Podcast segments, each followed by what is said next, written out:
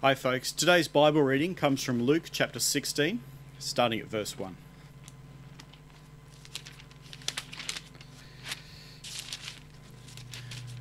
Luke chapter 16. Jesus told his disciples, There was a rich man whose manager was accused of wasting his possessions. He called him in and asked him, What is this I hear about you? Give an account of your management, because you cannot be manager any longer. The manager said to himself, What shall I do now? My master is taking away my job. I'm not strong enough to dig, and I'm ashamed to beg. I know what I'll do, I, so that when I lose my job here, people will welcome me into their houses. So he called in each one of his master's debtors. He asked the first, How much do you owe my master? Nine hundred gallons of olive oil, he replied. The manager told him, Take your bill, sit down quickly, and make it 450. Then he asked the second, How much do you owe? A thousand bushels of wheat, he replied. He told him, Take your bill and make it 800. The master commended the dishonest manager because he had acted shrewdly. For the people of this world are more shrewd in dealing with their own kind than are the people of the light. I tell you, use worldly wealth to gain for your friends for yourself, so that when it is gone, you'll be welcomed into eternal dwellings. Whoever can be trusted with very little can also be trusted with much, and whoever is dishonest with very little will also be dishonest with much. So, if you have not been trustworthy in handling worldly wealth, who will trust you with true riches? And if you have not been trustworthy with someone else's property, who will give you property of your own? No one can serve two masters. Either you will hate one and love the other, or you will be devoted to one and despise the other. You cannot serve both God and money. Hey everyone, it's Pastor James. I'm excited to be opening up God's Word for us today. If you're watching for the first time, we're so glad you're watching. We, we believe that God's Word changes our lives, and we're so thankful that you've joined us. We're continuing our series with Journeying with Jesus. Today, we're going to come to a, a great passage that, that's going to shape us. But before we do that, I just wanted to give you a quick update. Over the, the next month, we're going to be working out what it means for us to return. Um, please pray for us as we work out what is the best way for us at Toongabbie Baptist Church to work out how will we start these small steps of returning to being in person. Um, but you'll find out over the next month what that will look like. Let's pray as we come to God's Word. Heavenly Father, we want to thank you for your Word and we ask now that you will change us. Holy Spirit, apply this to our lives, awaken us so that as we go out this week and in the months and years that lie ahead, we will live for you, planning for our eternal future, investing in a way that sees lost people come to Christ. Father, help us, we pray. And we pray this in Jesus' name. Amen. It was the school holidays. I was about 15, and and I got a phone call. Our, our neighbour down the road, who was a farmer, he said, James, do you want to come up and do you want to work for me for a couple of days in the sheep yards? So I thought, well, why not? I've got nothing else better to do. And so I've gone up and, and I've worked for about two and a half days in these stinking sheep yards in the heat. I sweated, it stunk, but every day I went home and I slept like a log. At the end of each day, I thought, I have really worked. At the end of the two and a half days, the farmer comes to me with this envelope. And this is the first time I've received a, a pay packet. Like, now, mum and dad are giving me money, my grandparents are giving me money, but this was the first time where I could really go, you know what, I've actually worked for what I got. And in that first envelope, there was $160. Now, for a 15 year old, I was like, wow, like I really deserve that. That's my own money to do whatever I wanted to do with it. So I put in the drawer. A couple of months later, we went down to the Orange um, National Field Days and I bought myself a swag so that I could go camping in. It was my swag, my money that I'd earned. I remember my next real pay package was when I started fixing cars part time. And I remember that, that, that Friday when I, I got the envelope and, and it had the money in there. They didn't bank transfer at that stage for me where I was working. And so I went down to the chemist that afternoon. I bought myself a digital watch. Another $15 I I, I put into my bank account. It was mine. I'd worked for it. It was mine. I was just like, yes. But I wonder if you're a teenager, like, have you been saving up recently and you've just bought the latest iPhone 12 Pro and you're like, this is mine. I've earned it. Maybe it was AirPods. Or maybe you're a bit older and you remember the first time you went out and you bought a black and white TV. Maybe you remember buying your first car. Maybe you remember all the hard, the hard yakka and the, the long hours to save up a deposit for your first house. Maybe, and you know, after 30 years of work, you sit back and you go, man, I'm glad, so glad we worked so hard, invested so well, that now we have got a, a holiday house by the beach and we can enjoy it. You know, we work for things and we go, that's ours. And, and it, it makes you smile and, and, and it's, you, you've, you've put a lot of effort and you think, that's mine to do whatever I want to do with it. Now, we, we come to a, to a passage today where Jesus, he, he, he, he flips our worldview all the time. He flips how we view things. He's going to flip how I viewed my first pay packet and how I looked at it and viewed it. Let's have a look. Because what we're going to find today is that money is a great litmus test.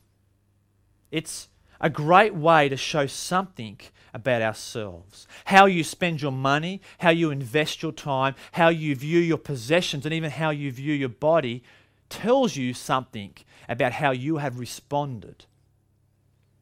Okay, we're going to come to a parable here. We're, we're, continuing our series. Last week we had three parables the lost coin, the lost sheep, the lost son. In that context, Jesus, in, in, in chapter 15, verse 1, he's speaking to the Pharisees. But what's the context of today's passage? Well, well grab your eyes, go to chapter 16, verse 1. This, we're going to have a parable here in a moment. And this parable is going to tell us about the extravagant shrewdness. But look at verse 1. Jesus told his disciples. Now, Jesus, he's, he's talking to his disciples now. He's applying this to them.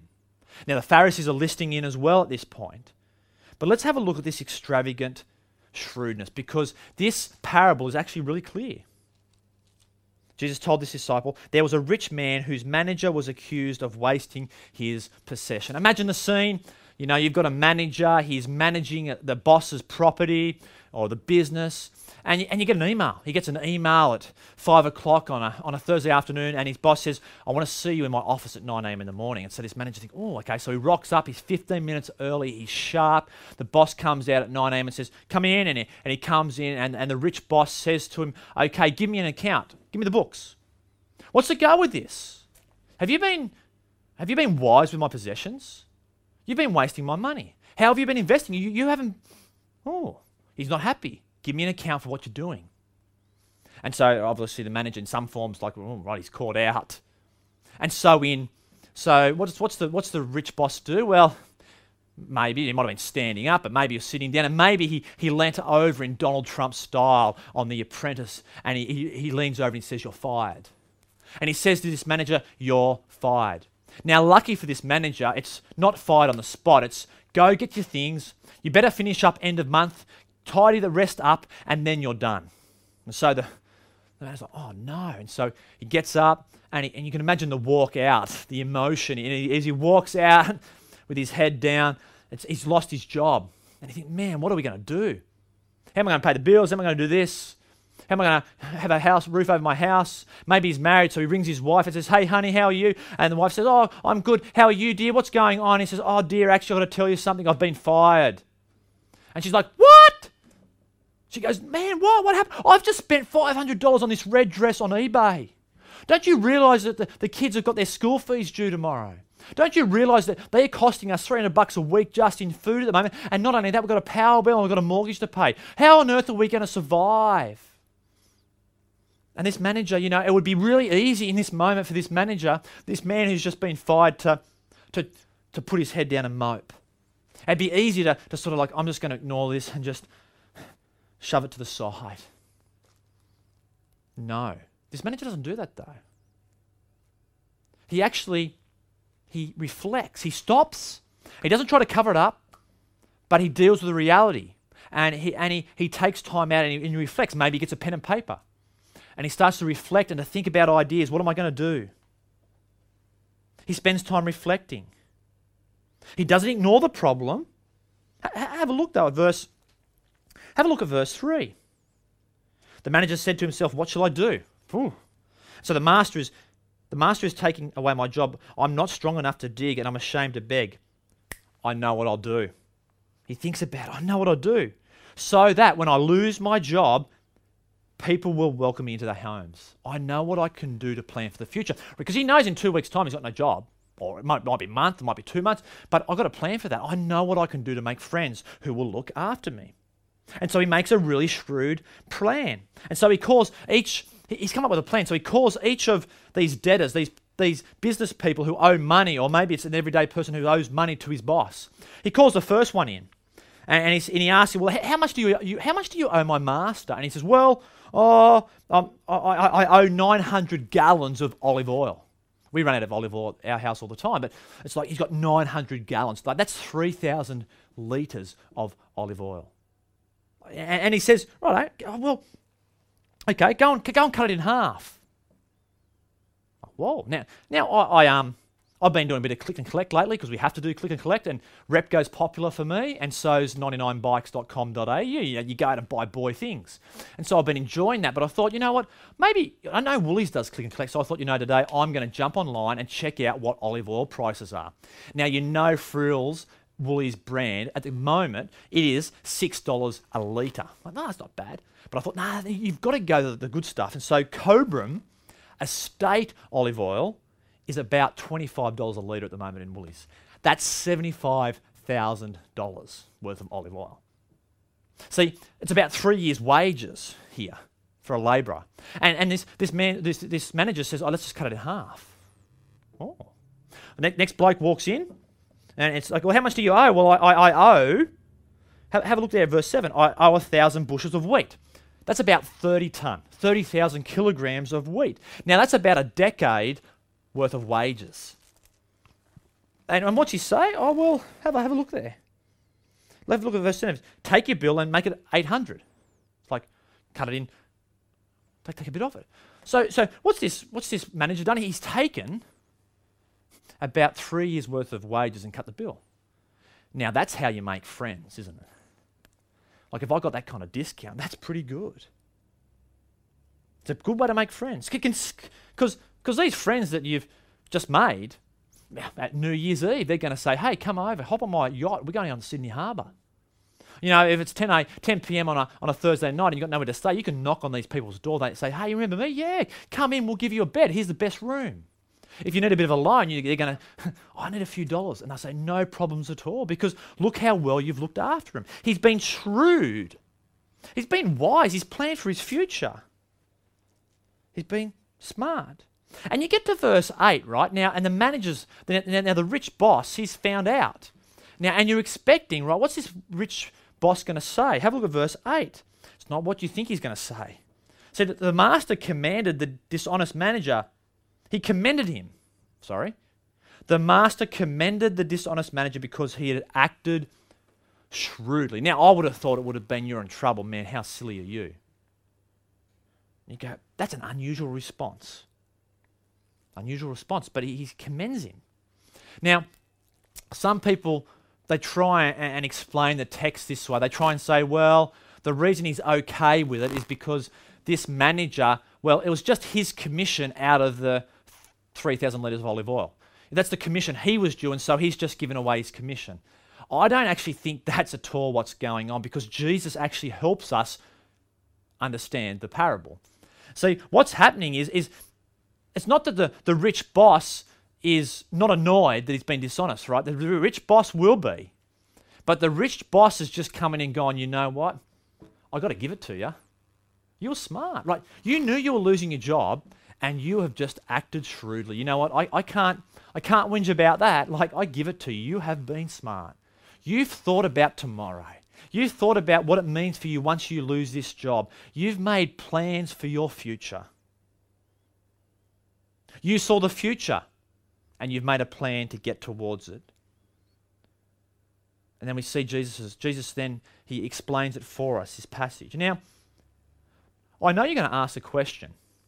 You're going to ask the question Is Jesus now going to approve of this dishonesty? Is, is this a parable that tells you that it's okay to cheat on your tax return? Is Jesus saying, Oh, I'm okay with this man being dishonest for those gains?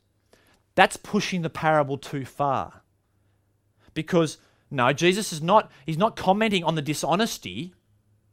He's commenting on the shrewdness. He's saying, look at how shrewd this person was. Have a look at verse 8 again. The master commended the, dis- the dishonest manager because he had acted shrewdly. Parable ends there. That's where the parable ends. Full stop. And now here's Jesus commenting on the parable. For the people of this world are more shrewd in dealing with their own kind than are the people of light. So what Jesus is he's he's saying is he's saying look how shrewd this person was. Look how the people of this world deal in business. We live in Sydney, and amongst us there'll be businessmen and women who are shrewd. Amongst us there'll be investment bankers who are prudent every day with their investments so that they can make more money. They're prudent in how they invest today because they have a future in mind. Our New South Wales government during COVID, they have a future in mind and they're making steps to try and get there. They're making shrewd decisions for a future in a month's time, six months' time. People are investing today for 30 years' time so that they can retire on the beach or in a nice house when they can every second year go on an overseas trip whilst living comfortably in Australia. There are those who are getting a uni degree who are planning for their future, going, I need this uni degree. I'm going to work this hard so that in five years' time I can get this job and get this payment. There are people every day in the world who are making shrewd decisions for their future, who are making sharp decisions, practical decisions, so that they can buy a house in North Sydney, or so they can buy a unit by the beach, or whether they can buy a little country block in a country village so that they can settle down there with their family. They're making shrewd decisions about their future. And if the world is doing this, if those around us, if your neighbor is doing this, followers of Jesus are to be shrewd in how they do things for the future. In how they do things for the future. See, Jesus is saying the people of this world are shrewd with their money for a future. And Jesus is saying, well, as followers of Jesus, we are to be just as shrewd. But but for a different reason. For a different reason. See, what's the context of this passage? Last week, lost sheep, lost coin, lost son, and I hope you were like me, really struck by the extravagant love of God this love of God and the Father having his arms open wide, this extravagant love to pursue lost people, this extravagant love and joy in redeeming people. That's the context. And we come to this week's passage, and what we're going to do now is well, if you believe in this extravagant love, if you've responded to this extravagant love, if you believe it, well, your bank account's going to show whether you believe it or not. See, God's extravagant love will reflect in our extravagant shrewdness. God's extravagant love in pursuing lost people will reflect in how we are extravagantly shrewd for the sake of the kingdom of God. And so he just speaks directly to his disciples. Believe this, and this will happen. And so here's a, here's a principle for a moment knowing how it ends matters. Knowing how it ends matters because it shapes today. Knowing how it ends is going to shape how you invest today. And what we've got, we've got three lessons. Here's three lessons today for us. The first one is plan to be extravagantly shrewd. Plan to be extravagantly shrewd. Look at verse 9. I tell you, use worldly wealth to gain friends. That's really interesting, isn't it? I tell you, use worldly wealth to gain friends for yourselves. Why? Because it seems like, is Jesus really telling us to use our money to make friends? Well, let's have a listen. Why? So that when it is gone, now Jesus doesn't say if your house, if your money, if your car fails. No, he says when they're gone, you'll be welcomed into, into eternal dwellings.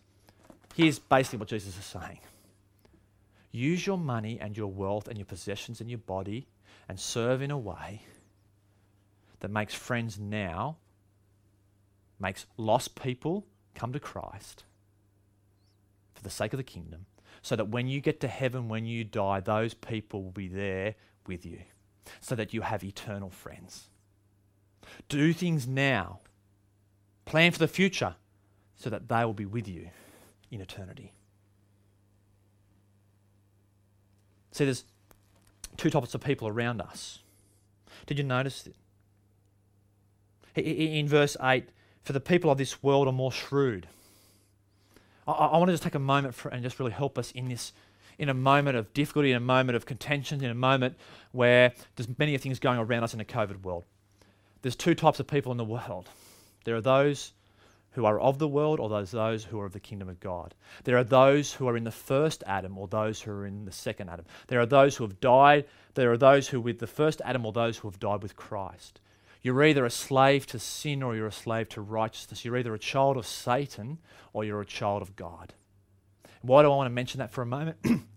because we're at a moment where some of us may be wondering about what are we to think about vaccines and unvaccinated people. And maybe you're thinking, is, is this mean that, oh, well, I'm a vaccinated person, so I'm different to someone who's a non vaccinated person? No, we are one. You see that? Whether you're vaccinated or whether you're not vaccinated, we are one people through the blood of Christ. We are people who have been united by Christ. Whether you're a slave or whether you're not a slave. You know, whether you do public schooling or whether you do private schooling, we are one. And so, as we navigate our path forward, may we shine as stars in this moment of people who know that we are one because of Christ's blood. And so, knowing that, but uh, knowing that also helps us to be shrewd in how we plan. Are you making friends with your cash? Are you making friends with your cash? The news, I was reading the paper on Monday morning and it mentioned that, that the, the Australian pension is going to go up for 5 million Australians. They're going to get an increase. If you're on the pension, what are you going to do with it? What are you going to do with that increase? Are you going to know the future so you make plans for it? I, I, I wonder, are you giving generously at church? Have you made a plan to do that, or is it just something that comes secondly? Or, or, or are you shrewd in how you decide to serve at church? Are you shrewd in how you use your time? Is, is serving and putting your hand up something that comes after? It's the leftovers of your calendar week. It's just, well, if I've got half an hour spare and it's once a month, I will put my hand up for it. Or do you grab the calendar and go, you know what, I'm going to make it a priority to serve this many hours every week at church, and then other things will fit around it? We plan to be extravagantly shrewd with our money, our time, our body, and everything that we do our houses, our cars. Because I would rather turn up to heaven and have friends welcome me in because they know Jesus than to turn up to heaven and can't bring my house or my car or my wealth and have nothing. On, on people's deathbed, you don't ask, see them asking for gold bullion. When someone's sitting in their hospital dying, they don't, they don't ask, hey, bring me my house, bring me my car. They say, bring me my friends and my family. Use your money to make friends. Use your money in a way for the sake of the gospel to see lost people reached.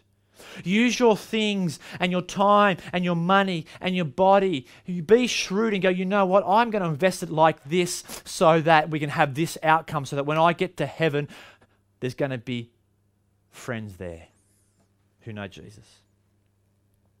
And you know why we can be so shrewd like this? See, we're not shrewd like this because we're going to be accepted by God by doing it. No, we're already accepted. See, remember, it's the extravagant love of God comes first. We do it because we've responded to His extravagant love. We respond because we know that Jesus is the source of our future. We know because of Jesus that shapes how we spend our money. We look to the cross and see what Christ has done through his life, death, and resurrection, and we find joy in that, that our hearts overflow, that we've been rescued, that we go, you know what, I'm going to use my money, my house, my things for the sake of the kingdom. And we look and we are reminded of Hebrews where Jesus says, For the joy set before him, he endured the cross. So he could secure our future. He considered it joy. Friends, we stand on the edge of eternity. And as we stand on the edge of, the, of eternity, do we act with foresight or do we forget to make plans?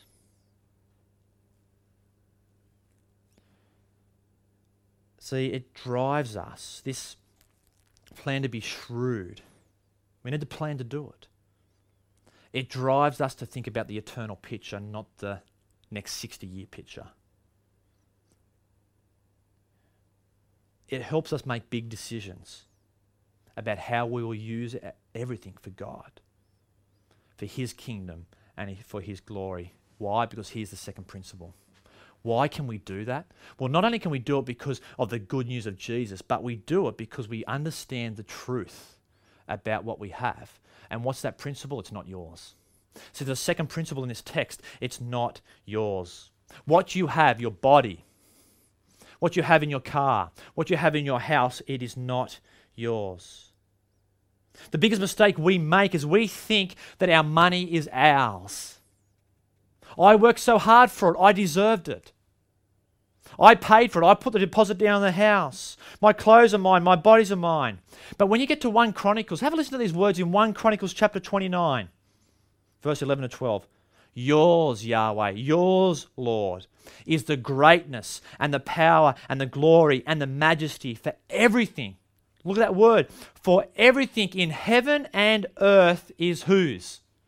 It's Jesus's, it's God's. And wealth and honor, where does it come from? It comes from you. Have a look at verse 10 in Luke chapter 16. Whoever can be trusted with very little can be trusted with much, and whoever is dishonest with very little will also be dishonest with much. We have been entrusted with what we have. We're all stewards of what we have, whether it's your money, whether it's your possessions, whether it's your TV. We've been entrusted with those things. See, a, a steward, to steward something, it's not yours. But to be a good steward is to use what you've been given as the owner of those things would want you to use them. How he would want them to use them. You see? So, because our house, our body, our money, our time. It's not ours, but it's God has given us those things. They're His. We need to use those things that He has given us how He would want us to use them. There's an unbiblical narrative that's going around at the moment that's well, it's always been there since Adam and Eve, but it's really, it's, it's really ringing true at this moment, where people are saying, You cannot tell me what to do. You cannot tell me what to do with my body. You cannot tell me what to do. I'm sovereign over it. I am free to choose whatever I want to do. Don't you tell me how to use my body. You know, in that, in that we value life. We are people who value life. You know, and, and, and that's what people are saying about, you know, for abortion. Well, it's my body. Let me do whatever I want with it. But it isn't ours to do whatever we want with. We have this misconception that the reason I have the type of house I have is because I've worked for it. We have this misconception to think that the car I've got is because I've been so good at working where I have. But the problem is, we've forgotten that if I was born in Uganda, I wouldn't have the kind of house I would have no matter how hard I worked.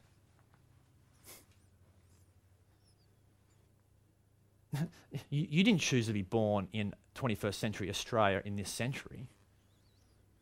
The, the gifts that you have aren't because you are super studied hard. You didn't get to choose the school you went to. But you've been given what you've been given by God. So look after it. That means we, we actually, it, it, it's really wise for us. We've been given a body by God. It means we should steward that body well. We should look after it. We need to, we need to keep fit. We need to take those precautions where we can. Men, you, you've been given a wife.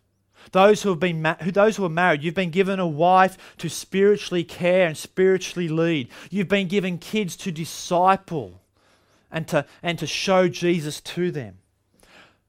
Women, those of you who have been married, you've been given a husband to care and to love. You've been given kids to shepherd.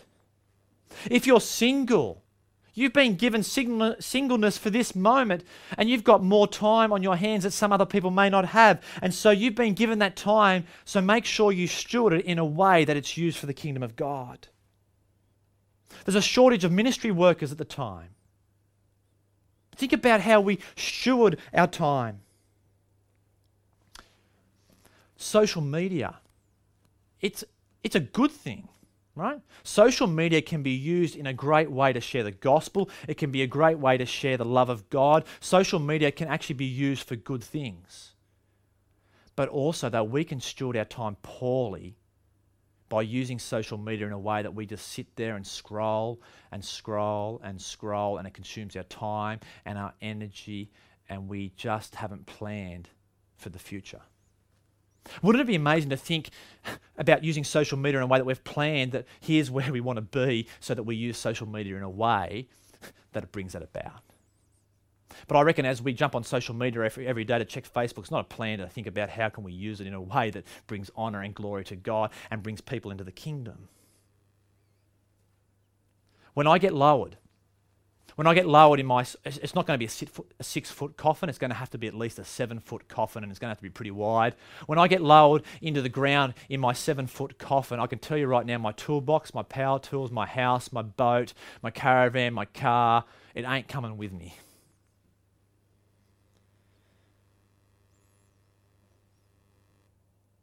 The only land, the only land that I'm going to need when I die is about three foot wide and about six foot deep. Now, if you get cremated, you're going to even need less, about that much.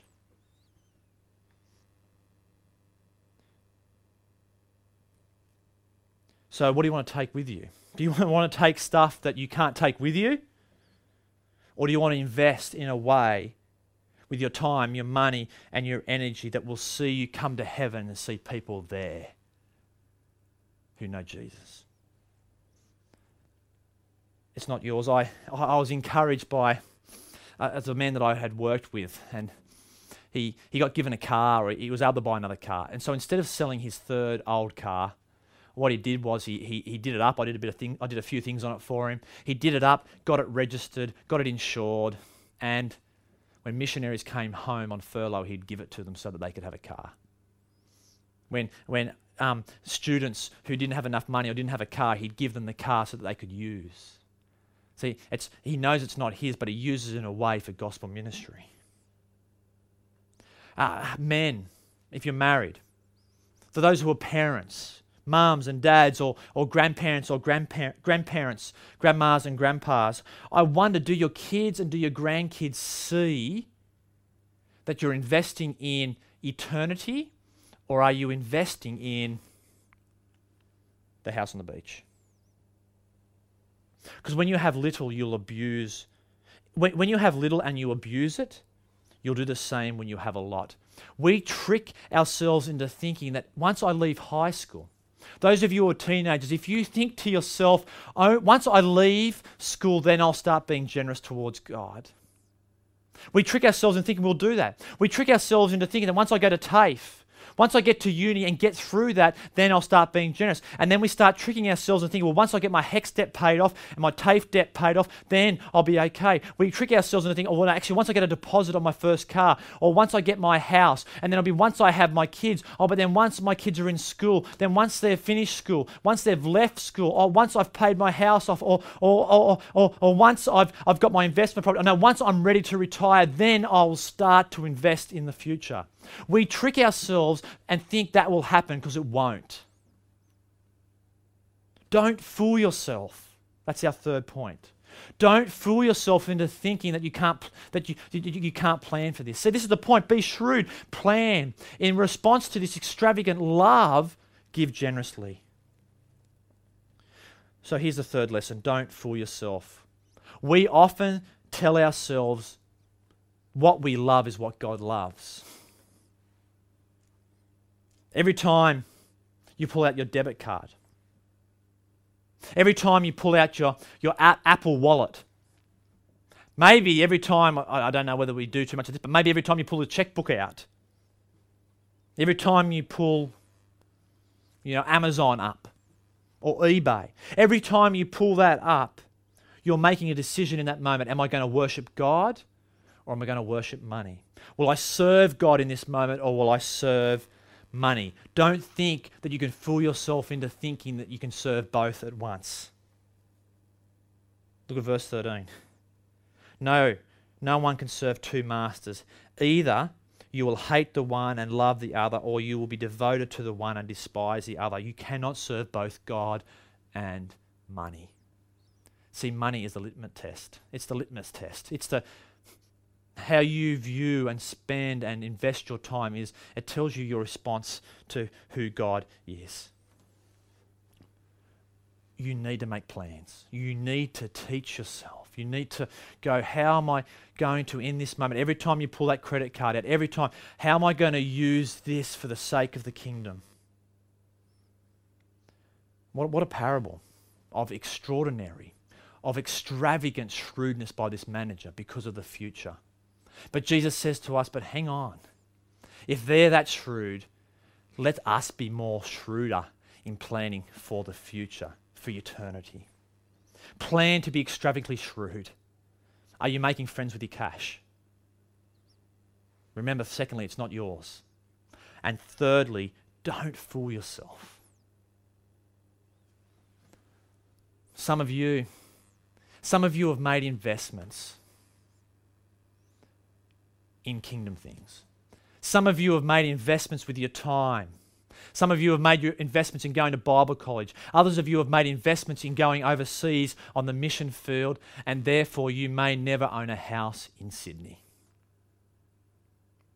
But you have an eternal home that is waiting you that will never perish, spoil, or fade.